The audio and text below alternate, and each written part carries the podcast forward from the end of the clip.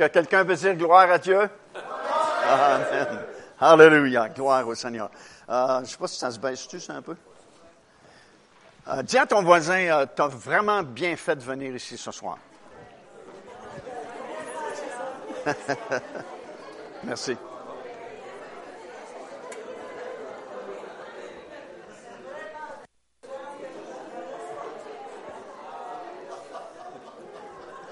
Amen. C'est la meilleure place à Grimby ce soir. Seigneur, on veut te remercier pour ta présence déjà qu'on ressent au milieu de nous. Merci pour ton Saint-Esprit. Merci pour ta parole, Seigneur, que tu vas nous donner encore ce soir. Euh, aide-nous à la comprendre. Aide-nous à la bien recevoir dans notre cœur, dans notre esprit. Et surtout, donne-nous la force de la mettre en pratique. Nous te prions dans le nom de Jésus. Et tout le monde, on peut dire Amen. Veuillez vous asseoir, s'il vous plaît. C'est bon d'être avec vous encore ce soir. C'est notre deuxième mercredi. On a un troisième qui est planifié pour la semaine prochaine. Euh, juste vous dire que la semaine prochaine, je vais apporter euh, quelques productions avec moi, des gens qui me l'ont demandé. Et puis, mercredi prochain, Dieu voulant, je vais apporter euh, certaines productions. Il y a de nouvelles productions, justement, qui sont maintenant disponibles. Et puis, vous savez que vous pouvez nous suivre sur notre site web, paindevie.org. Vous avez des émissions de télévision. On est dans la sixième saison des émissions, les actualités prophétiques. Et puis, c'est vraiment très intéressant parce qu'au point de vue prophétique, il se passe tellement de choses, euh, tellement d'accomplissements, qui, qui y a comme une accélération d'accomplissements euh, prophétiques ces derniers temps. Vraiment passionnant de suivre cela. Et puis, euh, on, on, on, retourne en Israël en septembre prochain. Et puis, euh, mon équipe de télévision, on va partir un peu plus tôt. Puis on, veut surtout se rendre à Qumran, parce que, évidemment, vous êtes tout le monde au courant de la fameuse euh, découverte des manuscrits de la mer morte en 1947, qui a été euh, déclarée la découverte archéologique du 20e siècle. Et euh, ça a donné vraiment une poussée extraordinaire pour faire des fouilles, des recherches dans la région de Qumran, beaucoup d'archéologues, et surtout l'école euh, biblique et archéologique française de Jérusalem avec le père Roland Deveau à l'époque qui était euh, le, surveillant. Euh, ont beaucoup cherché dans les grottes à Qumran, puis quelques années plus tard, en 1952, dans la grotte numéro 3, ils ont trouvé quelques genres et quelques manuscrits, mais surtout, ils ont trouvé le fameux rouleau de cuivre. Et puis ça a pris très longtemps avant de pouvoir euh, savoir qu'est-ce qui était écrit à l'intérieur parce qu'on ne pouvait pas le dérouler facilement parce qu'il y avait de l'oxydation. On voulait pas perdre l'information qui était contenue à l'intérieur. Mais finalement, on, a réussi à le couper en 23 lanières et puis on a pu lire ce qui était écrit. en fait, c'était 64 sites où les trésors du temple avaient été cachés dans la région de Qumran. Mais c'était tellement difficile à comprendre que jusqu'à présent, il y a très peu de choses qui ont été euh, découvertes. Mais récemment, euh, quelqu'un a comme décrypté euh, les informations dans le rouleau de cuivre et après plusieurs euh, tests avec euh, des appareils sophistiqués, on peut prouver que c'est vraiment là.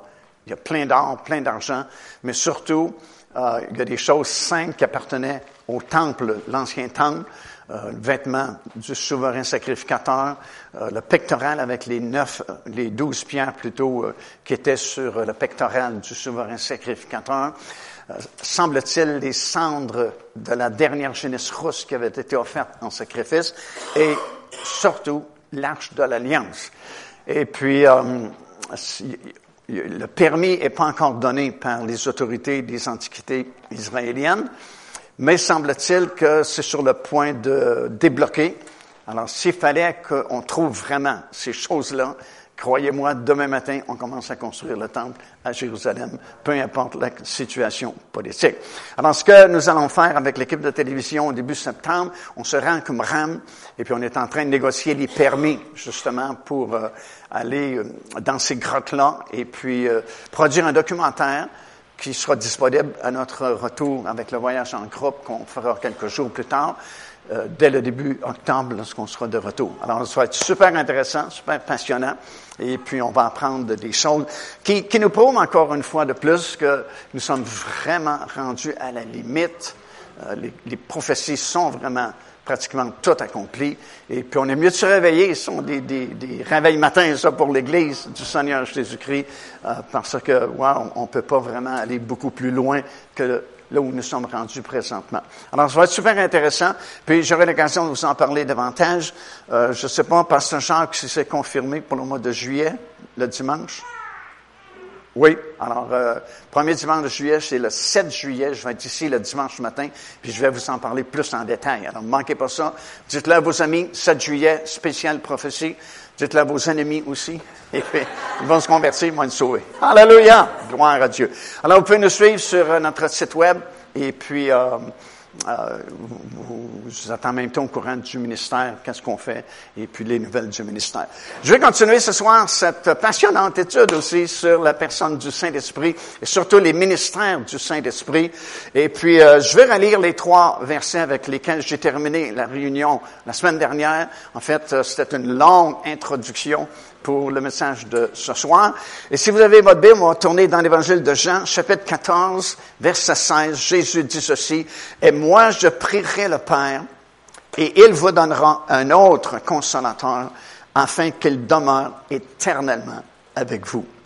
Jean chapitre 16, verset 7. Jésus dit, Cependant, je vous dis la vérité, il vous est avantageux que je m'en aille, car si je ne m'en vais pas, le consolateur ne viendra pas vers vous, mais si je m'en vais, je vous l'enverrai. Et dans Jean chapitre 7 et le verset 37, 38 et 39, ça dit le dernier jour, le grand jour de la fête. On a appris la semaine dernière que cette fête-là, c'était la fête des tabernacles, qui est la dernière fête du calendrier de Dieu à l'automne. Euh, Jésus se tenant debout s'écria, si quelqu'un a soif, qu'il vienne à moi et qu'ils boivent. Tu sais, c'est pas compliqué, les choses de l'esprit. C'est pas plus compliqué que le salut. Le salut, c'est repens-toi, crois au Seigneur Jésus, tu vas être sauvé. Ben, c'est très simple. Recevoir le Saint-Esprit, c'est tellement simple aussi. Si quelqu'un a soif, qu'il vienne et qu'il boive. Tout simplement. Euh, il parlait de ça, de celui de qu'il boive, et des fleuves d'eau vive plutôt couleront de son sein, comme le dit l'Écriture. Il dit cela de l'Esprit, que devait recevoir ceux qui croiraient. Est-ce qu'il y en a qui ont cru ici ce soir? Le Saint-Esprit, c'est pour vous. L'Esprit que devaient recevoir ceux qui croiraient en lui, car l'Esprit n'avait pas encore été donné parce que Jésus n'avait pas encore été glorifié. Alors, tous ces versets-là, et évidemment plusieurs autres versets que vous allez retrouver dans le Nouveau Testament, parlent justement du Saint-Esprit. Et le Saint-Esprit, euh, en fait, nous débutons notre vie chrétienne avec le Saint-Esprit. Parce que si nous sommes ici ce soir, sauvés, pardonnés, nos noms écrits dans le livre de vie, c'est qu'un jour le Saint-Esprit nous a convaincus de péché, justice et jugement, et on a eu le bon sens de se repentir et d'accepter le Seigneur Jésus-Christ. Amen. C'est que la première personne qu'on rencontre la Trinité, c'est le Saint-Esprit qui nous convainc pour que nous puissions euh, entrer dans cette nouvelle naissance. C'est grâce à lui si nous venons à la connaissance du Seigneur Jésus-Christ. Et Christ nous introduit au Père parce qu'il est, encore une fois, le chemin, la vie et la vérité. Et il a dit que nul ne vient au Père que par lui. Alors, ça commence par le Saint-Esprit. Ça commence par la conviction du Saint-Esprit. Euh, la conviction est toujours là. Le Saint-Esprit est toujours fidèle. La, la conviction, ce n'est pas la conversion. Conviction, c'est tout simplement le Saint-Esprit qui te montre que ce que tu lis ou ce que tu entends prêcher ou parler ou le témoignage que quelqu'un te donne, c'est la vérité. Et il te montre ta condition, il te montre que tu es un pécheur et que tu dois accepter le seul sauveur disponible qui est le Seigneur Jésus-Christ. Jusque-là, il n'y a pas de conversion. Ça, c'est la conviction. Et là, tu décides. Tu peux accepter cette conviction et accepter le Seigneur Jésus-Christ et tu seras sauvé. Ou tu peux rejeter la conviction du Saint-Esprit et encore plus perdu que tu étais perdu auparavant. Parce que là, tu as été convaincu du Saint-Esprit et tu as rejeté la conviction du Saint-Esprit. Alors, euh, ça commence toujours par une conviction. c'est dans Jean chapitre 16 également, et au verset 13, Jésus dit ceci, quand le consolateur sera venu. Et là, vous avez une liste de ministères que le Saint-Esprit va accomplir en notre faveur, nous qui croyons dans le Seigneur Jésus-Christ. Quand le consolateur sera venu. Ça veut dire qu'au moment où Jésus a déclaré cette parole, le Saint-Esprit n'avait pas encore été donné, n'avait pas été encore envoyé. Mais Jésus le promet ici, et exactement 50 jours après sa résurrection, il est retourné vers son Père 40 jours après sa résurrection, et dix jours plus tard, donc un total de 50 jours, le Saint-Esprit est descendu sur les 120 disciples qui étaient dans la chambre haute à Jérusalem. Euh, ça ne pouvait pas arriver d'autre façon parce que, comme on a prêché souvent, Dieu a un calendrier euh, qui est bien différent de nos calendriers modernes que nous avons. Et Dieu est toujours exact selon son calendrier. Et ici, quand Christ est mort sur la croix de Golgotha, il accomplissait la première grande fête de la série des trois grandes fêtes annuelles dans le calendrier de Dieu. Il est devenu notre Pâque. La fête de la Pâque, c'est devenu une personne. Jésus-Christ est devenu notre Pâque. Quand il a été enseveli, il accomplissait la fête, la fête des pains sans levain. Lorsqu'il est ressuscité d'entre les morts, il accomplissait la fête des prémices. Au même moment où le souverain sacrificateur, cette année-là, en Israël, au temple, à Jérusalem, offrait les prémices de la moisson d'orge, qui est la première moisson de l'année, à la fête de la Pâque, au même moment, Jésus était ressuscité d'entre les morts et il devenait les prémices de la première résurrection. Il était donc l'accomplissement de la fête des prémices. Maintenant, depuis la fête des prémices, vous devez compter 50 jours exactement pour arriver à la fête de la Pentecôte. D'ailleurs, le mot Pentecôte en grec veut dire 50. Alors, c'est exactement 50 jours. C'est pas 48, c'est pas 52, c'est exactement 50 jours après la fin des prémices. Ça n'a jamais changé, ça ne change pas non plus ce soir. Et c'est tellement vrai que autrefois, et maintenant aussi aujourd'hui, parce qu'il y a eu une interruption à cause de la diaspora, lorsque les Juifs ont quitté Israël, puis que le temple a été détruit, euh, c'est certain qu'on ne suivait pas, du moins euh, le peuple juif ne suivait pas toutes les instructions de Dieu, puis tout le rituel, parce qu'il y avait plus de temps et c'était compliqué. Mais à l'époque, à partir de la fin des prémices, on comptait chaque journée individuellement. On appelait ça compter le Homer. Et on comptait jusqu'à 49e journée, parce que le lendemain, la 50e, c'était la fête de la Pentecôte.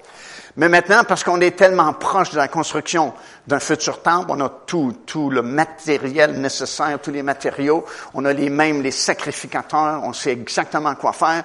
D'ailleurs, depuis au moins trois ans, on réanime le rituel des trois grandes fêtes au sud de l'esplanade du temple.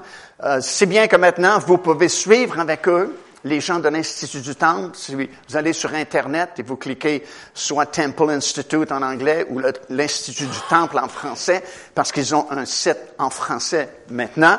Euh, quand c'est la fête euh, des prémices, fête de pain, pain sans levain prémices, ils vont compter directement sur le site les journées et puis c'est encore le Homer, on va dire première journée, deuxième journée, troisième journée. C'est fait habituellement par le rabbin Richman, euh, qui est en charge de, de, l'Institut du Temple à Jérusalem.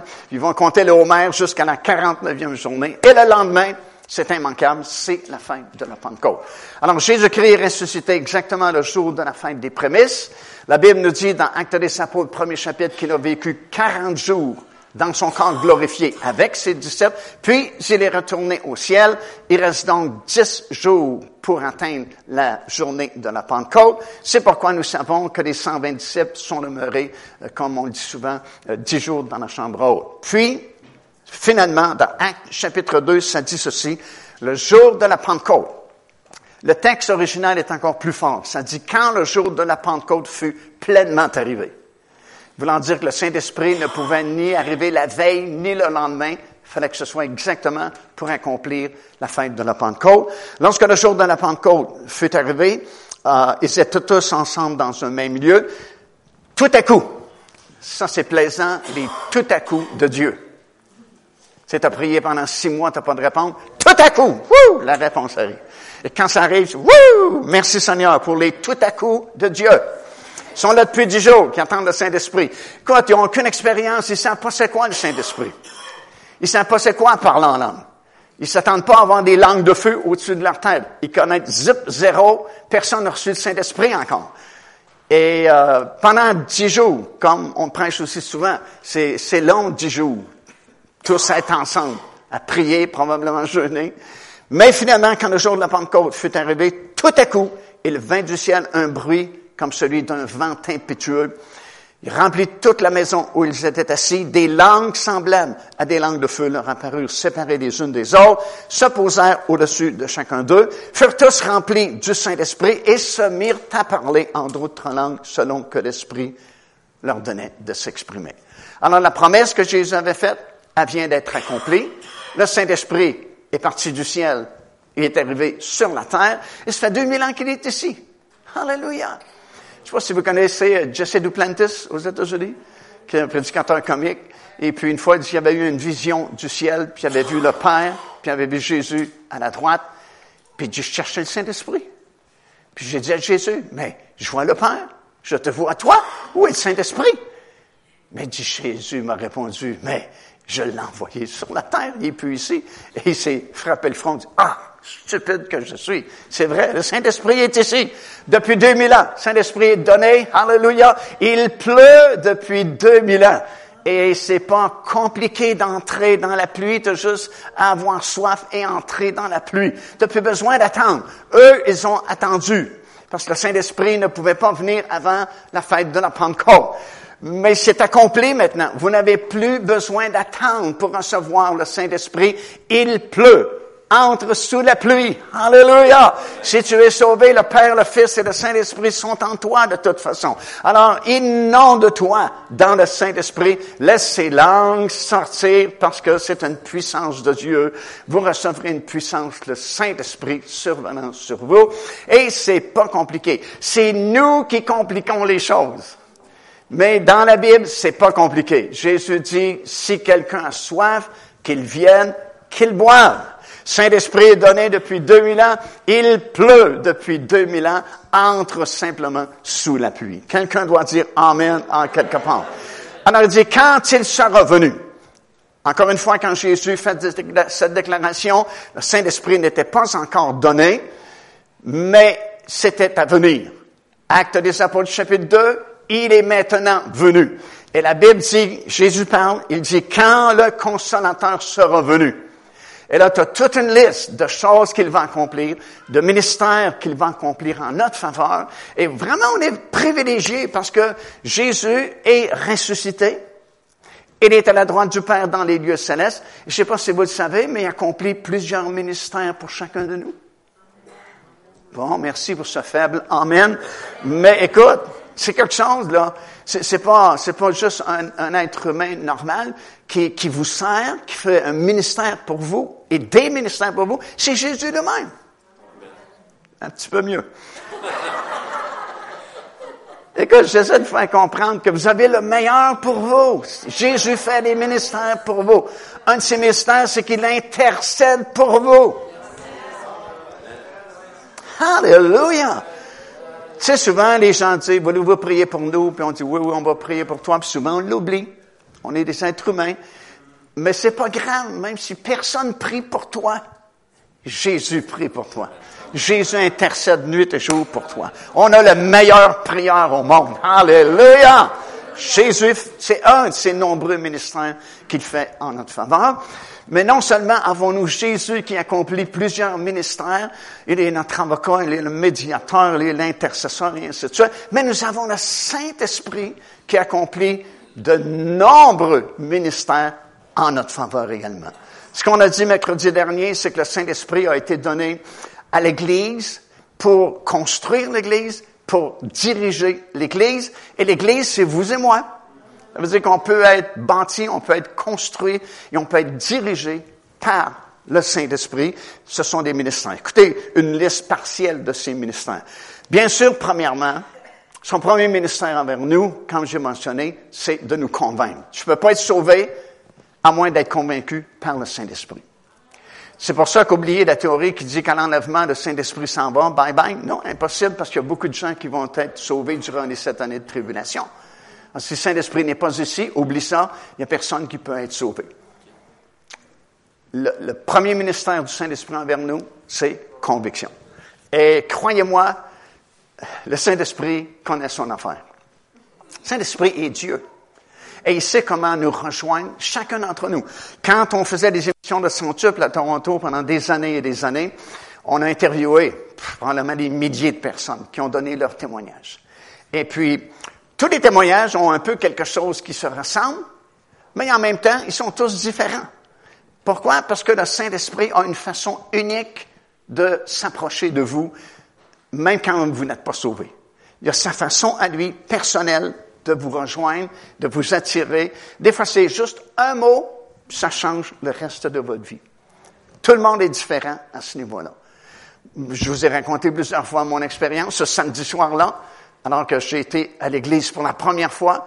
Je n'étais pas intéressé, je voulais rien savoir de ça, mais j'ai été, j'ai été parce que j'avais promis d'y aller. Et ce soir-là, le Saint-Esprit m'a touché. La conviction est tombée sur moi. Je savais pas que c'était la conviction du Saint-Esprit. Mais c'était tellement fort que je me suis mis à trembler. Et puis, euh, quand la conviction du Saint-Esprit était sur moi, pour la première fois de ma vie, j'ai compris que j'étais un pécheur et que j'avais besoin de faire quelque chose pour m'en sortir. Vous m'auriez dit ça avant la réunion, j'aurais probablement rigolé à ce sujet-là. Mais là, c'est, on rigole plus, là, c'est, wouh, la conviction du Saint-Esprit. Je reste avec un choix. Je peux rejeter cette conviction-là, même si elle était très forte au point que je tremblais, mais j'ai décidé d'aller plus loin, puis heureusement, ce soir-là, j'ai accepté le Seigneur. Alors, il y a toujours, tu sais, faites-vous-en pas, il y, a, il y, a, toujours une conviction lorsque vous témoignez, lorsque vous parlez, lorsque vous prêchez, lorsque vous écrivez au sujet de la parole de Dieu. Le Saint-Esprit convainc toujours la personne à qui vous vous adressez. Bien souvent, les gens ne le, font pas voir, mais ils, sont quand même, ils sont quand même touchés parce que le Saint-Esprit est fidèle. Puis la conviction, c'est comme si le Saint-Esprit montre à la personne que ce qu'elle entend, c'est la vérité. Et en même temps, le Saint-Esprit te montre ta condition de pécheur, puis qu'il y a un seul Seigneur et Sauveur, c'est Jésus-Christ. Et là, il te laisse libre d'accepter cette conviction et être sauvé, ou de rejeter et rester perdu. Mais souvent, c'est subtil, parce que Saint-Esprit, c'est comme Dieu lui-même, c'est un Dieu de variété. Il n'y a, pas, deux ans pareils, comme on dit. Il n'y a pas deux vous-même, même des jumeaux identiques, qui ont quelque chose, en quelque part de différent. N'êtes pas heureux. Les autres sont heureux qu'il n'y en ait pas deux comme vous, peut-être. Mais, écoute, c'est un Dieu de variété. Et le Saint-Esprit agit différemment, puis il agit individuellement avec chacun d'entre nous. Et des fois, tu, tu vois que, wow, la personne est touchée, puis c'est pas, c'est pas toujours pareil. Tu dans mon cas, c'est une conviction forte au point que je tremblais. Mais je me souviens, il y a plusieurs années, quand on témoignait dans les villages autour de Saint-Hyacinthe, euh, j'étais avec un frère et puis on avait rencontré deux religieuses. Puis à cette époque-là, ils étaient vêtus avec leur robe, les, les soutanes, et puis on, on, les avait accostés dans la rue du village, puis on, on, leur témoigne l'Évangile. Puis j'étais en train de, de dire, parce qu'il y était deux, puis euh, il y en a une, euh, c'est évident que ça l'intéressait pas du tout. Mais l'autre, elle nous écoutait. Et puis, euh, j'étais en train de lui expliquer qu'on n'est pas sauvé par nos œuvres, nos mérites, nos indulgences. Et puis, en parlant avec elle, j'ai remarqué, j'ai discerné la conviction du Saint-Esprit qui soudainement vient de tomber sur elle je l'ai vu dans ses yeux. C'est comme, il y a quelque chose qui se passe. Puis là, à ma grande surprise, elle met la main dans sa soutane. Je savais pas qu'il y avait des poches à l'intérieur. Elle sort un petit calepin noir, je me souviens. Puis elle ouvre le petit calepin, puis croyez-le ou non, elle, est tellement, elle était tellement sérieuse dans, dans sa foi, de sa religion, qu'elle écrivait ses mérites qu'elle avait gagnés, ses indulgences. Puis à chaque page, elle faisait un cumulatif. Puis là, elle me dit, en me regardant, elle dit, si je comprends bien ce que vous êtes en train de me dire, c'est que tous ces sacrifices, ces mérites, ces indulgences, ça ne sert à rien pour mon salut. C'est exactement ça. Mais, mais j'avais vu au moment même la conviction du Saint-Esprit venir sur elle. Et puis, wow, c'est merveilleux quand tu vois ça. Puis, ça t'enlève un fardeau sur les épaules parce que c'est pas à nous d'essayer de convaincre les gens. Tout ce qu'on a à faire, c'est de témoigner, d'annoncer, de prêcher, de parler, de dire l'histoire qu'on a vécue avec Jésus. Et c'est la job du Saint-Esprit, hallelujah, de convaincre les cœurs pour que le miracle puisse se faire. Merveilleux. Tu sais, des fois, tu n'as pas besoin. Des fois, on pense qu'il faut élaborer des choses, puis il faut avoir des doctorats, puis des grandes études. Non, non, le Saint-Esprit se sert de n'importe quelle façon. Il agit n'importe comment. Il agit de différentes façons. Écoute, il y a plusieurs années, euh, euh, nos voisins, euh, c'était des gens vraiment détestables. Et puis on leur avait témoigné l'Évangile, puis ils voulaient rien savoir.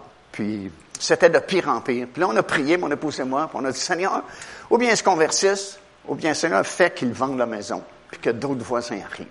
Un bon matin, on se lève, il y a une pancarte, maison à vendre. on dit merci Seigneur. Alors, ils ont vendu la maison. Puis là, on priait pour que de meilleurs voisins puissent acheter la maison. Et probablement que vous le savez, c'est Claude Bertillon et son épouse Christine à l'époque qui ont acheté la maison à côté de chez nous. Mais ils ne sont pas sauvés, ils connaissent rien de l'Évangile à ce moment-là. Ma femme témoigne avec Christine, elle accepte le Seigneur, et puis, quelque temps après, on a dit, il faudrait bien parler à Claude, ton mari, pour que lui aussi vienne à la connaissance du Seigneur. Oh, a dit Claude n'acceptera jamais ça. Parce que Claude Bertillon, euh, il a eu un excellent ministère, c'était vraiment un prophète de Dieu, ceux qui l'ont connu. Mais avant d'être sauvé, c'était pas le même Claude Bertillon. Un électricien, et puis des fins de semaine, il jouait dans les clubs de nuit. Puis euh, quand il revenait à la maison, il était souvent violent avec sa femme et ses enfants. C'est un homme très, euh, très violent. Alors, elle dit, non, j'ai peur de lui témoigner l'Évangile parce que c'est sûr qu'il acceptera jamais ça. Alors, mon épouse dit à Christiane, ben, au moins, laisse ta Bible sur le comptoir dans la cuisine chez vous. Puis ça va peut-être l'intriguer. Il n'a jamais vu de Bible ou lu de Bible de sa vie. Il va peut-être se demander c'est quoi ce livre-là. Puis euh, on va prier que le Seigneur puisse le toucher d'une autre façon. Et comme de fait, elle a laissé sa Bible sur le comptoir de la cuisine. Et puis, euh, un bon matin, alors que Claude est seul à la maison, il prend la Bible. Et puis, tu sais, il n'a jamais lu la Bible. Il sait ce qui est dans la Bible. Alors, il a fait comme on fait avec n'importe quel autre livre. Quand on prend un livre, on tourne à la première page. On commence à lire au début. Alors, il ouvre la Bible, première page, évidemment, c'est Genèse. Commence à lire premier chapitre, premier verset. Puis, l'histoire de la création. Puis, à chaque journée, tu sais, jour numéro un, Dieu a créé un chose. Puis à la fin, Dieu dit, et cela était bon. Deuxième journée, il crée d'autres choses. Puis à la fin, il dit, et cela était bon. Et cela était bon. Et cela était bon. Jusqu'à la sixième journée, a dit, cela était très bon. La conviction du Saint-Esprit tombe sur lui. Puis il se dit, Seigneur, il a peut-être pas dit Seigneur, mais il dit, mon Dieu, ou Dieu, ou je sais pas. Mais il dit, pourquoi tu dis c'est bon? Alors qu'il n'y a rien de bon dans nos vies. Je me lève le matin, déjà je suis fatigué. Je suis obligé d'aller travailler, c'est pas plaisant. Je reviens à la maison, des problèmes avec ma femme, des problèmes avec les enfants, des problèmes avec les finances, des problèmes ici. Ça va mal, je suis malade. Ah, pourquoi tu dis que c'est bon? C'est la conviction du Saint-Esprit. Il s'est mis à pleurer, puis peu de temps après, il a accepté le Seigneur. C'est pas merveilleux? Qui aurait pensé de donner un message d'évangélisation avec Genèse, premier chapitre? Mais, écoute, il n'y a pas de limite au Saint-Esprit. Il peut, prendre n'importe quelle parole de la Bible, puis il peut s'en servir pour produire une conviction dans un cœur qui est fermé et qui est dur. Et c'est ce qui est arrivé à Claude Bertion. Quelque temps après, vu qu'il était musicien, on a fait une rencontre chez moi à la maison avec lui, son épouse, euh, pasteur Raymond Lemaire à l'époque, et puis son épouse, puis d'autres personnes qu'on connaissait qui étaient musiciens. Et puis, euh, euh, il était touché aussi dans cette soirée-là. Euh, lui aussi a sorti sa guitare, puis nous a joué une coupe de tonnes du monde qui connaissait d'un club de lui. Mais c'est pas grave. Et puis finalement, euh, il est retourné à la maison. Mais déjà, le Saint-Esprit avait fait son œuvre, avait fait son travail de conviction. Et puis c'est le lendemain matin, euh, il est entre 4h30 5h du matin, ça sonne à la porte chez moi. Et je me dis, OK, qui vient chez nous à 4h30, 5h du matin? Et je vais en pyjama, je me lève en la porte. C'est Claude Bertillon qui est là en pleurant, qui a de la difficulté à me dire que euh, il a été bon envers moi parce qu'il aurait dû me réveiller à 3 heures du matin, mais il a attendu au moins jusqu'à 4h30 pour me dire qu'il avait été baptisé du Saint-Esprit euh, durant la nuit. Wow! Convaincu dans la cuisine chez lui, quelques jours après, touché dans une soirée de musique, et puis dans la même nuit, euh, il m'a dit plus tard qu'il euh, n'était pas capable de dormir parce que ça l'avait trop, euh, les émotions dans cette soirée-là. Et puis, il s'est levé à peu près, s'est relevé à deux heures, deux heures et demie du matin à peu près. Il est entré dans sa douche, prendre une douche, puis il dit, dans la douche, j'ai eu une vision. Puis il dit, j'ai vu la croix de Golgotha, Jésus sur la croix, puis il y avait une foule de gens autour de la croix, puis il y a comme une voix qui me disait, malgré qu'il y a beaucoup de gens, il reste une place pour toi. Puis là, il a fondu en larmes, et en fondant en larmes, il était baptisé du Saint-Esprit dans sa douche chez lui. Alléluia! Écoute, c'est merveilleux le Saint-Esprit, parce qu'il fait des choses auxquelles tu n'aurais jamais pensé. Amen, gloire au Seigneur. Alors, c'est sûr que c'est son premier ministère, mais c'est loin d'être son seul ministère. Deuxièmement, ça dit dans Jean chapitre 16, verset 13, Il vous conduira dans toute la vérité. Wow! Le Saint-Esprit nous est donné afin de nous conduire, premièrement, et deuxièmement, nous conduire dans toute la vérité. Lorsqu'il nous conduit, euh, il va nous conduire d'abord euh, dans notre vie personnelle. Il est notre dirigeant, il est notre, notre instructeur, il est celui qui nous montre le chemin.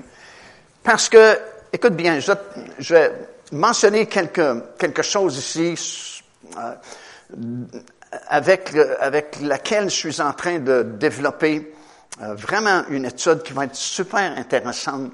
C'est des choses que, que je n'avais jamais entrevues sous cet angle-là, du moins. Euh, ce que je réalise dans la parole du Seigneur, c'est que, bien sûr, on sait que nous avons été élus, choisis avant la fondation du monde. déjà, ça, c'est excitant, parce que si vous êtes ici ce soir, puis vous êtes sauvés, euh, c'est pas arrivé de façon accidentelle. Dieu savait avant même qu'il crée le monde. Autrement dit, il savait qu'un jour, vous entendriez prêcher l'Évangile, il savait que le Saint-Esprit allait vous toucher, vous convaincre, et il savait d'avance que vous alliez accepter, et basé sur cette préscience-là, connaissance-là, il vous avait déjà élu comme un enfant de Dieu. Alors, vous n'êtes pas un accident. Même si vos parents vous ont dit, c'est un accident, vous n'êtes pas un accident. Vous avez été planifié avant la fondation du monde.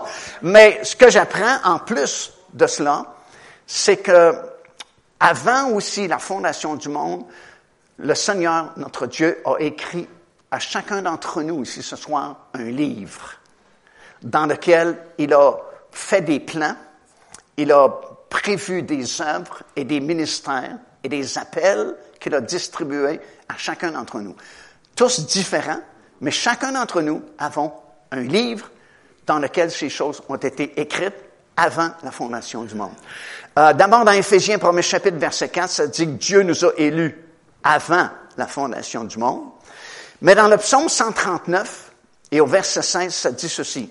Quand je n'étais qu'une masse informe, tes yeux me voyaient, et sur ton livre étaient tous inscrits les jours qui m'étaient destinés avant même qu'aucun d'eux existât. Ça veut dire qu'avant même que tu naisses, déjà, la Bible dit que tu avais un livre écrit, qui avait été écrit à ton sujet. Et dans ce livre-là, il y avait tous les plans. Tu sais, ça dit dans Jérémie qu'il nous a appelés, puis nous a, il a fait des projets de paix pour nous. Il y a des plans qui ont été faits pour nous, des projets de paix et non pas de malheur. Ben, tous ces projets-là ont été écrits dans votre livre, chacun d'entre nous avons un livre qui a été écrit avant la fondation du monde. Et dans ce livre-là, c'est écrit les œuvres, les ministères, les appels, les choses que nous sommes appelés à faire dans notre marche avec le Seigneur Jésus-Christ. Dans Éphésiens chapitre 2 et le verset 10, ça dit, car nous sommes son ouvrage, ayant été créés en Jésus-Christ pour euh, faire de bonnes œuvres que Dieu a préparées d'avance pour nous afin que nous les pratiquions. Alors, ça veut dire qu'avant même la fondation du monde, il y a des œuvres qui ont été préparées uniquement pour vous. Il y a des ministères qui ont été préparés uniquement pour vous. Il y a des dons qui ont été préparés uniquement pour vous.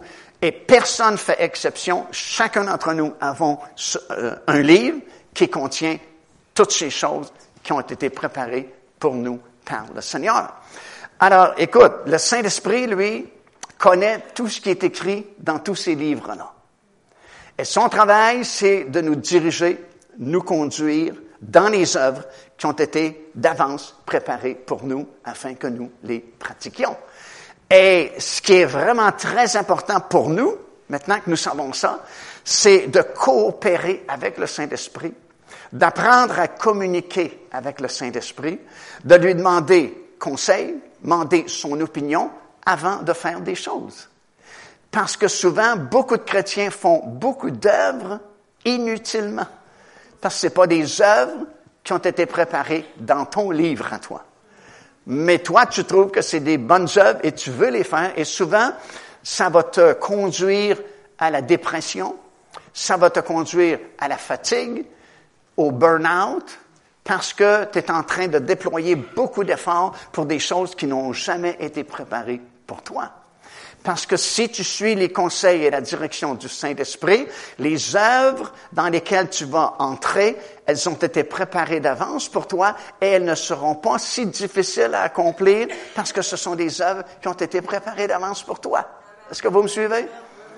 Et c'est pourquoi souvent il y a beaucoup de frustration parmi les chrétiens parce que justement, ils sont pas à leur place. Ils sont pas dans le bon livre. Il faut que tu connaisses ce qui est écrit à ton sujet dans ton livre, à toi. Et le seul qui peut t'aider dans ce sens-là, c'est le Saint-Esprit. Parce qu'il est Dieu. Il connaît toutes choses et il connaît ce qui est écrit dans ton livre à toi, ton livre à toi, ton livre à toi. Et si tu apprends à communiquer avec lui, wow, tu vas éviter beaucoup d'erreurs, puis tu vas épargner beaucoup de fatigue et de déception parce que tu vas entrer beaucoup plus dans ce qui a été préparé pour toi. Évidemment, on n'est pas parfait dans ces choses-là, mais nous apprenons.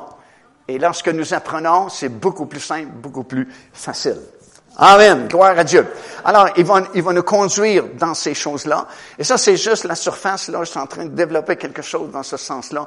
Puis, euh, je vais revenir ici pour vous donner le reste de ce que le Saint-Esprit va me révéler là-dessus. Alors, au lieu d'avoir beaucoup de difficultés et beaucoup de frustration, ben, laissons-nous diriger par le Saint-Esprit. Puis, tu as beaucoup d'exemples, de toute façon, dans, dans le Nouveau dans l'Ancien surtout dans le Nouveau Testament, de gens qui ont appris à être conduits par le Saint-Esprit. Tu sais, on a prêché souvent concernant Paul, l'apôtre Paul qui décide d'aller évangéliser en Asie parce qu'il venait de cette région-là. Alors c'est normal, tu penses au tien en premier, puis il veut s'en aller en Asie, mais il est empêché par le Saint-Esprit. Acte des Apôtres, chapitre 16. Puis finalement, deux, trois endroits, ça ne fonctionne pas. Ils sont pas capables d'évangéliser. Et puis là, ils vont descendre dans une place qui s'appelle Troas, qui est située juste sur le bras de mer qui sépare l'Asie de l'Europe. Et puis vous savez l'histoire, ils ont campé là, puis durant la nuit, Paul a eu un songe, une vision, un Macédonien qui lui dit, pense ici nous secourir. Alors, tu sais, Paul faisait des plans pour aller là, mais c'était pas écrit dans son livre. Son livre, c'était plutôt de commencer par l'Europe plutôt que l'Asie. Pourquoi? Je ne sais pas. Mais c'est pour ça qu'il faut apprendre à se laisser guider par le Saint-Esprit sans nécessairement tout analyser et comprendre ici. Souvent, notre plus gros problème, il est ici parce qu'on essaie de raisonner les choses de Dieu. C'est difficile de raisonner les choses de Dieu. Vaut mieux le croire simplement par la foi et apprendre à être guidé par le Saint-Esprit. Alors, vous savez l'histoire, ils ils ont compris, puis c'est plaisant d'étudier la Bible attentivement parce que chaque tournure de phrase, ça t'explique des choses. Ça dit le matin, ils en ont conclu que.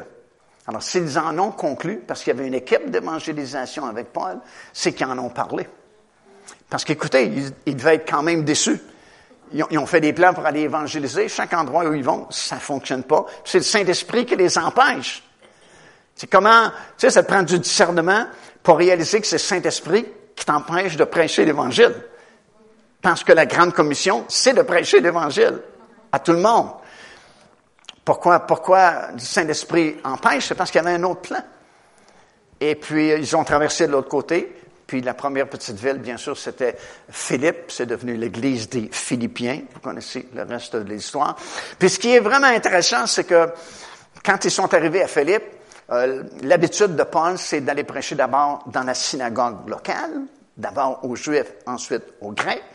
Puis, il s'est informé où elle était. Ils ont dit, la ville est trop petite, il n'y a pas de synagogue. Alors il a dit, euh, il doit sûrement avoir des gens qui, croient en Dieu et qui prient Dieu.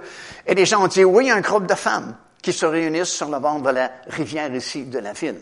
Alors Paul s'est rendu avec ses, son équipe et puis euh, euh, il a prêché le message du salut à ce groupe de femmes. Et il y en a une en particulier qui a été vraiment touchée par le Saint-Esprit et qui s'est convertie. Son nom est Lydie et c'était la première convertie sur le territoire européen. Et je vous le donne en mille, d'où elle venait? Elle venait de l'Asie. Parce que c'était une femme d'affaires qui venait de Thyatire, là, la direction où Paul voulait aller prêcher, qui était une marchande de pourpre, et elle voyageait en Europe pour vendre ses produits, et elle a été sauvée en Europe alors que Pierre, euh, Paul plutôt voulait se diriger en Asie pour évangéliser, puis Saint-Esprit dit non. Et la première convertie, c'est quelqu'un qui venait de l'Asie. Alors essaie de comprendre la logique du Saint-Esprit. Oublie ça, t'es mieux d'obéir, pose pas de questions, obéis, puis tu vas être béni en retour. Alléluia, gloire à Dieu. Alors, écoute, il va nous conduire de cette façon-là, et puis il va surtout nous conduire dans la vérité. Merci au Saint-Esprit de nous conduire dans toute la vérité. Parce qu'il est l'esprit de vérité, comme Jésus dit. Alors, peu importe qui prêche, peu importe les moyens, que ce soit Internet, que ce soit une église, que ce soit quelqu'un dans la rue, euh, si c'est la, si c'est la vérité que cette personne prêche, tu vas, tu vas ressentir comme une approbation dans ton esprit. Même si tu comprends pas tout ce qu'il prêche, tu, sens comme une approbation. C'est le Saint-Esprit qui te montre que, wow, c'est la vérité qui est prêchée. Des fois, on n'est pas toujours d'accord avec ce que quelqu'un prêche, parce que quelquefois, on ne comprend pas ce qu'il est en train de dire, ou on n'est pas rendu là dans notre développement spirituel. Mais même dans ces situations-là, si c'est la vérité qui est prêchée, même si on ne saisit pas complètement, euh, il y a comme une approbation ici dans notre esprit. C'est comme l'esprit nous dit, c'est bon, c'est de moi, c'est la vérité. Puis quand c'est l'erreur, ça peut être très subtil, l'erreur. Habituellement, l'erreur ne vient pas seule, elle est mélangée avec la vérité. C'est rare que vous avez un invité qui commence en disant, je suis un faux prophète et je viens vous enseigner l'erreur. Non, ce serait trop facile à discerner. Habituellement, les faux prophètes se font passer pour de bons prophètes. Habituellement, l'erreur est toujours mélangée avec la vérité. On ne prêche pas que l'erreur, ce serait trop simple à discerner. Mais le Saint-Esprit, quand il y a de l'erreur qui s'infiltre dans le message, ça va produire comme une frustration dans ton esprit. Peut-être que tu peux pas mettre le doigt exactement sur c'est quoi l'erreur qui est enseignée, mais ça colle pas ici. Il y a quelque chose qui pense pas, comme une indigestion. Il nous conduit dans toute la vérité. Wow! Troisième ministère. Il nous annoncera les choses à venir ça veut dire qu'on peut avoir de l'information privilégiée. Vous pouvez savoir des choses avant les nouvelles de Radio-Canada ou de TVA. Amen. Gloire à Dieu. Il va nous annoncer des choses à venir. Premièrement, parce qu'il y a beaucoup de prophéties dans la Bible. Prophétie, c'est de déclarer des choses avant qu'elles arrivent. Et puis la Bible est un livre de prophétie. Je pense qu'on on nous dit qu'un tiers de, de la Bible, c'est des choses prophétiques des choses qui sont annoncées d'avance comme devant se produire. Alors le Saint-Esprit annonce des prophéties, annonce des choses à venir. Mais euh, il peut nous annoncer des choses dans notre vie, personnellement à nous, en ce qui nous concerne pour notre avenir à nous.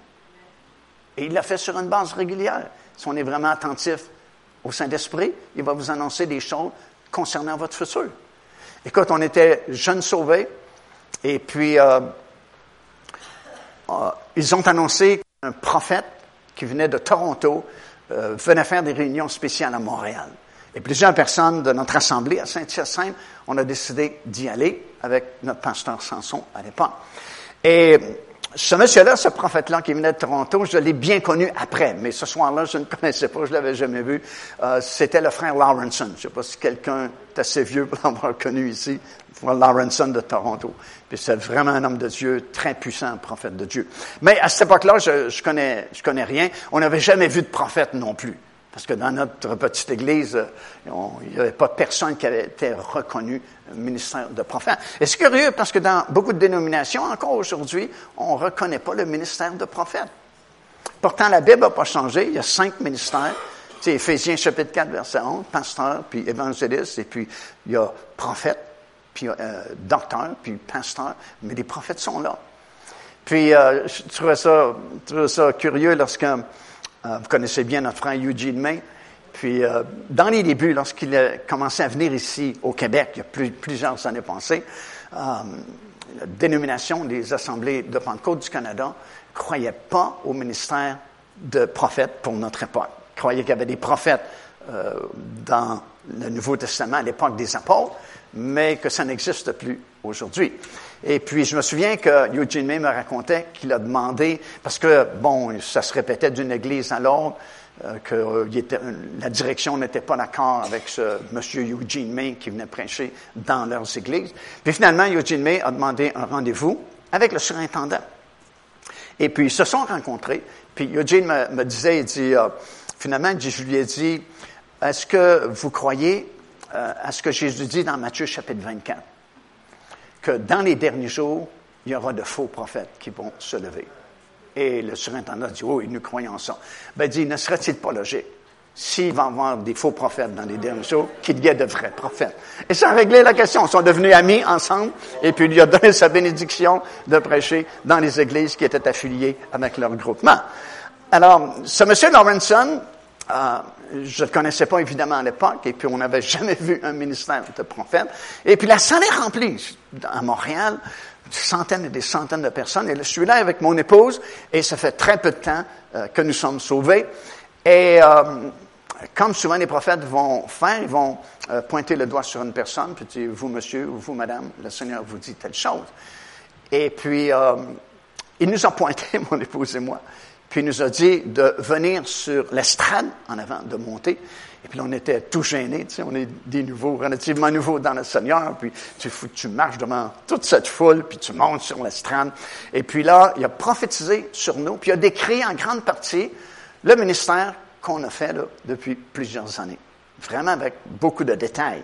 Puis à l'époque, je, je pensais même pas d'entrer dans le ministère. Je savais même pas que j'avais un appel sur ma vie pour prêcher la parole de Dieu. Alors c'était vraiment très étrange pour ma femme et moi. Puis c'était vraiment nouveau ce qu'il nous disait. Et à la fin, quand il a terminé de prophétiser et nous annoncer des choses à venir dans notre vie, il nous a fait tourner face à l'Assemblée. Et puis il a dit à l'Assemblée, vous confirmerez que ces paroles étaient vraiment de Dieu lorsque vous verrez le frère Mascotte, son époux, entrer dans le ministère que j'ai décrit. Alors, c'était vraiment fort. Puis, tu c'est le Saint-Esprit qui se sert de ces personnes-là pour t'annoncer des choses qui concernent ton futur. Puis ça, ça c'est fort, c'est merveilleux. Je vais vous raconter une anecdote. Euh, dans les débuts du ministère Pain de Vie, j'étais en train de former mon, mon CA, conseil d'administration. Puis, il y avait un frère qui avait accepté le Seigneur depuis peu à Saint-Hyacinthe, et c'était un bon homme d'affaires, puis un vrai cœur, sincère. Puis, je lui avais demandé de faire partie du CA, comité d'administration de pain de vie qu'on formait. Puis il m'avait dit, hum, je sais pas, il dit, ça fait pas longtemps que je suis sauvé. Ben, je dis, écoute, je connais ton cœur, puis je te vois aller, je sais que tu es sincère. Puis en plus, tu es un bon homme d'affaires, puis on, a besoin de tes conseils pour bien partir le ministère. Ben, il dit, laisse-moi réfléchir, va prier là-dessus, puis je te reviendrai avec une réponse. C'était à l'époque où le frère Lawrenson revenait au Québec, et puis quand il venait, euh, souvent c'est moi qui le traduisais dans les églises. Et puis voilà qui, dans, son circuit, il faisait, il venait à notre assemblée à Saint-Hyacinthe. Et puis, euh, je le traduis. Et puis, euh, quand il a fini de prêcher, il circule au travers les rangées de, de, de puis il s'arrête sur certaines personnes, et il se dirige justement vers le frère dont je vous ai parlé, à qui j'ai demandé de faire partie du séance de de vie, puis il me dit, hm, je suis pas certain, laisse-moi prier là-dessus. Et le frère Lawrenson est ici, puis moi je le traduis. Puis il lui dit, il dit, écoute frère, il dit, on t'a demandé récemment de faire partie d'un comité d'un nouveau ministère, puis t'a dit que tu hésites, puis tu veux prier, mais le Seigneur t'a dit aujourd'hui d'accepter parce que c'est de moi. Le frère me regarde en voulant dire, tu lui as parlé? Et je, j'ai rien dit, j'ai rien dit. Mais c'était exactement, exactement ce qu'on avait parlé ensemble. Il pouvait pas savoir ça, frère Lawrenson, parce que personne ne savait ça, sauf le frère et moi, qu'on attendait sa réponse. Puis je lui ai dit après la réunion, j'étais le voir, je dis, écoute, honnêtement, euh, crois-moi, je ne lui ai pas parlé de cela, mais parce qu'il l'a dit, waouh, c'est un signe fort, là, que le Seigneur t'a vu ce comité-là, et il est resté fidèle, et il a accepté toutes ces années-là de faire partie du ministère de fin de vie. Alors, qu'il se fort, le Saint-Esprit. Puis ça peut t'aider énormément, justement, d'entrer dans les œuvres qui ont été préparées pour toi. Parce que cette personne-là, toute sa vie, a été bénie, puis nous, on a été bénis de l'avoir sur le comité. Puis, si je reviens à ce que je vous disais tout à l'heure, ça, c'était écrit dans son livre, ce frère-là, avant la fondation du monde, que Mario Massicotte, un jour, l'inviterait à faire partie de son comité. Oui, c'est écrit dans le livre, je l'ai vu. Parce qu'il n'y a rien qui arrive par hasard, il n'y a rien qui arrive accidentellement. Les choses, quand c'est fait selon l'Esprit, c'est parce que c'était destiné à toi, puis c'était écrit dans ton livre avant même la fondation du monde. Woo! Hallelujah! Je ne sais pas ce qui vous concerne, mais moi, ça m'excite ces choses-là. Parce que je me dis, hey, wow, c'est une vie d'aventure quand tu commences à réaliser tout le potentiel qu'on a parce que le Saint-Esprit est en nous. Il t'annonce des choses. Ça peut même te sauver la vie. Écoute, à certaines époques, j'enseignais à tous les mercredis soirs à Ville-la-Salle. Et on demeurait à Saint-Bruno, puis je devais revenir le soir. Des fois, c'était tard le mercredi soir. Et un certain hiver, au mois de février, une tempête de neige. Et je reviens, je traverse le pont, je suis sur la rive sud, pas tellement loin de chez moi. Euh, J'arrive sur un stop. Et sur l'autre rue, il y a un stop également. Et je fais mon stop et je vois la voiture qui s'en vient. Elle s'en vient assez rapidement, mais j'ai fait mon stop, j'ai le temps de penser. Lorsque le Saint-Esprit me dit, ne bouge pas, reste là. Et merci Seigneur, j'ai obéi au Saint-Esprit, je suis resté là. Le monsieur a réalisé qu'il arrivait trop vite, il a appliqué les freins brusquement et il s'est mis à glisser et sa voiture a été renversée, fait un capot dans le fossé à l'autre côté. Alors si j'avais quitté mon stop, il venait de mon côté, je me serais fait tuer probablement ou blessé grièvement. Peut-être je serais pas ici ce soir prêcher l'Évangile. Juste un petit bout de France il vous annoncera des choses à venir. Il dit, bouge pas. Quitte pas le stop. Wow, quand tu ressens ces choses-là, obéis. Gloire au Seigneur. Apprends à discerner la voix du Saint-Esprit. Gloire à Dieu. Puis la façon, la meilleure d'apprendre à discerner la voix du Saint-Esprit, c'est d'être à l'écoute du Saint-Esprit. Oui, on va faire des erreurs, probablement. On va se tromper une fois, on va se tromper deux fois. Mais c'est pas grave. On apprend sais, le Seigneur dit toujours, mes brebis entendent ma voix, ils connaissent ma voix, ils n'obéiront pas un mercenaire qui va venir. Pourquoi? Parce que on est les brebis du Seigneur, il est notre berger. Puis comment est-ce qu'une brebis reconnaît la voix de son berger? Parce qu'elle est habituée d'entendre le timbre de sa voix. Comme je dis souvent, si c'est un berger qui a une voix grave, et soudainement, le lendemain matin, c'est les petites brebis, les brebis suivront pas. Parce que les brebis m'ont discerné, c'est pas notre berger, notre berger a une voix grave. c'est la même chose avec l'esprit. Mais c'est difficile aujourd'hui, je l'admets, parce qu'on est dans une société où les choses vont tellement vite, on a tellement de choses à faire, qu'on n'a plus le temps de s'arrêter, fermer la porte, comme la Bible dit, et là, dans le secret, communiquer avec Dieu. On n'a plus le temps de faire ça, on est trop occupé. Mais s'il fallait faire ça, on découvrirait l'intimité avec le Seigneur. Et puis, la meilleure façon d'apprendre à discerner sa voix, c'est justement d'entendre sa voix. À force d'entendre la voix du Saint-Esprit qui vous parle à vous, parce qu'il ne parlera pas à moi comme il va parler à vous, parce que Dieu est personnel. Puis à force d'écouter, d'analyser, de, de, prendre du temps avec lui, tu vas comprendre comment il s'adresse à toi. Alors, trouve-toi quelques minutes, ferme la porte un endroit. Il n'y a pas de téléphone intelligent, il n'y a pas d'Internet, il n'y a pas de télévision. C'est juste toi et le Seigneur.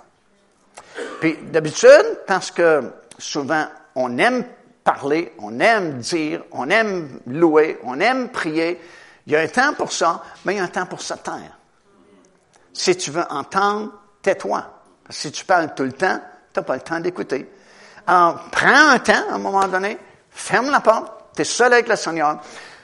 Tu vas t'asseoir, ou tu tiens debout, peu importe, puis tu dis, Seigneur, parle, car ton serviteur ou ta servante écoute.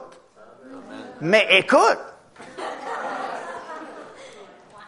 Mais pas de radio, mais pas de musique, mais commence pas à parler. Il y a un temps pour louer, il y a un temps pour prier, il y a un temps pour écouter. Et en fait, si vous le réalisez, vous avez deux oreilles, mais une seule bouche. Ça veut dire qu'il faut que deux fois plus que tu parles. Mais normalement, on parle deux fois plus qu'on écoute. Et c'est pourquoi, la plupart du temps, les gens disent, moi, je ne sais pas comment le Saint-Esprit me parle, j'ai de la difficulté à comprendre la volonté du Seigneur. Ben, il faut, faut l'apprendre et on l'apprend en pratiquant ce que je viens de vous dire. Puis, quand tu commences à avoir des expériences semblables où le Saint-Esprit te parle, puis tu obéis, puis tu as des résultats, c'est, c'est vraiment plaisant. Je termine avec ceci ce soir. J'écoutais le témoignage d'un pasteur en Californie, Los Angeles, une grande assemblée. Mais comme il disait, c'est une assemblée blasée. Parce que, bon, ils ont tout, puis ils connaissent tout, semble-t-il, puis prédication du, du pasteur dimanche matin, c'est on connaît ça.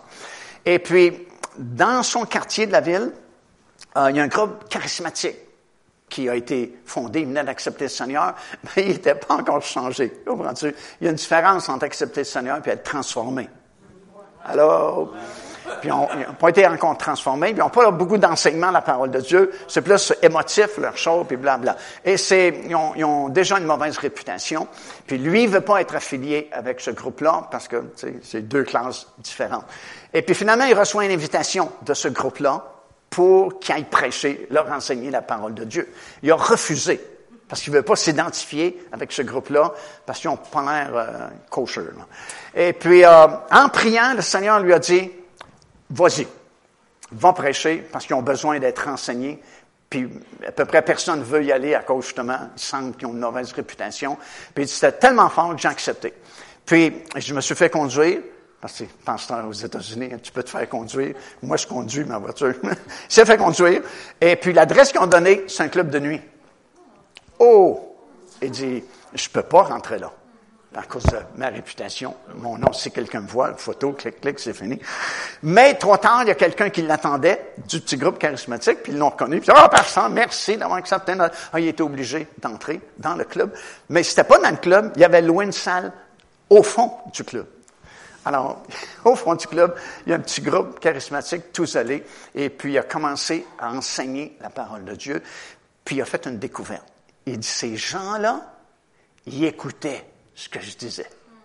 Moi, une assemblée de plusieurs milliers de personnes, ils connaissent tout ça. Ah, ils ont tout vu, ils ont tout entendu. Mais eux, ils connaissent rien.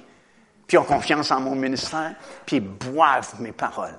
Alors il dit, quand j'ai vu ça, il dit, je leur ai donné l'enseignement de base, salut, baptême du Saint-Esprit, comment être dirigé par l'Esprit. Puis je leur ai donné des conseils, puis je leur ai dit, mettez-le en pratique. Puis il dit, je vous revois la semaine prochaine, à sa grande surprise. Il retourne la suivante. À sa grande surprise, ils ont fait ce qu'ils avaient demandé. Et wow, c'était comme une ouverture extraordinaire dans son ministère. Puis là, il racontait des témoignages. Puis ce qui m'avait fait rire beaucoup, c'est qu'il y avait cette dame qui euh, venait d'accepter le Seigneur, puis elle connaît rien vraiment de la parole de Dieu, puis elle suit l'enseignement du pasteur qui lui disait, sois à l'écoute du Saint-Esprit. Il peut te parler, il va te dire quoi faire.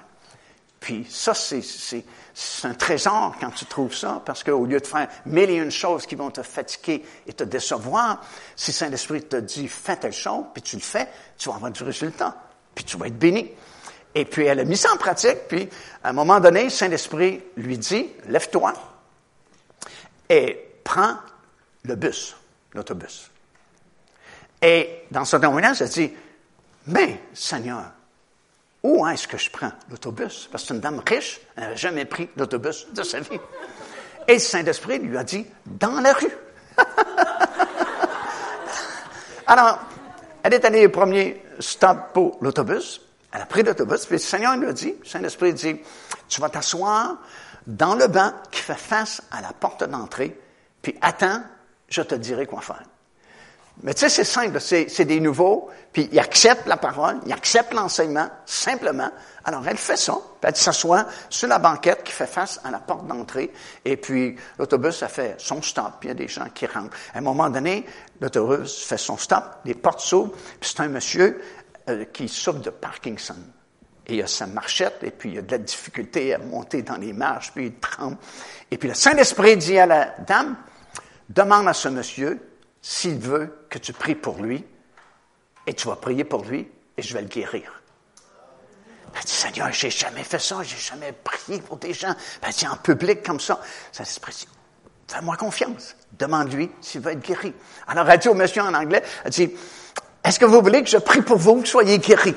Elle dit, je pense qu'il a dit oui. Elle dit, je sais pas, par de chance. Alors, je me suis levé. Elle dit, j'ai posé les mains sur le monsieur. Le monsieur a arrêté de trembler. Il était guéri dans l'autobus et les gens commencé à applaudir partout dans l'autobus. Alléluia.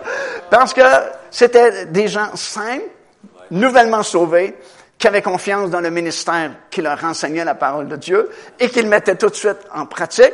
Et ça marche dans ce temps-là. C'est quand on devient religieux, puis ça nous prend, tu sais, le panache, et puis on connaît toutes choses, qu'il n'y a pas de résultat, c'est juste de la religion.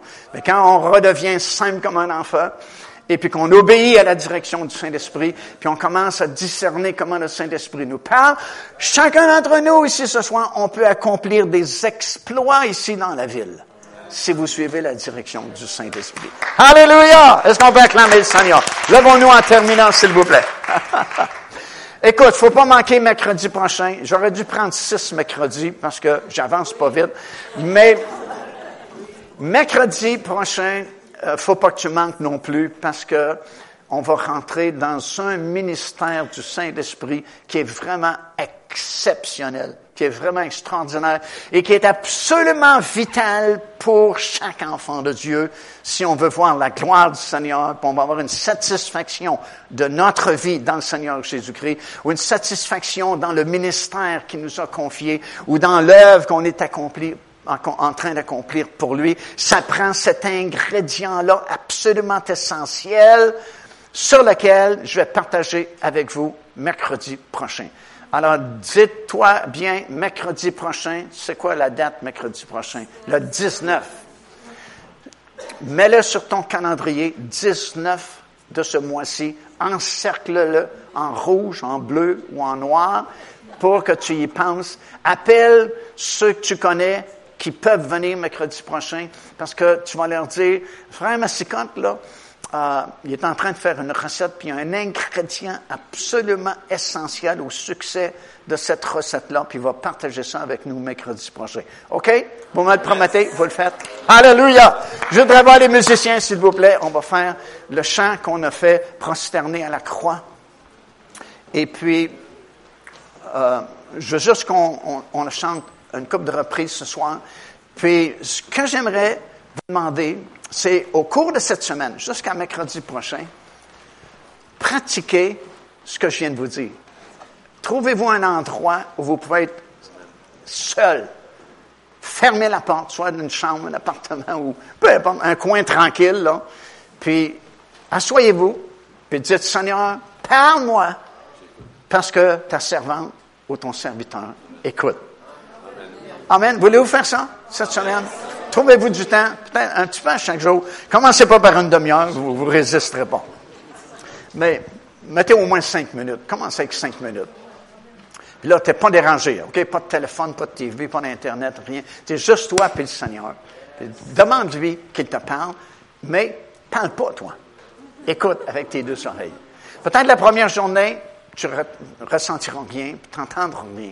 Mais si tu le fais toi à tous les jours jusqu'à mercredi prochain, c'est très possible que, boum, il y a une parole qui te soit donnée.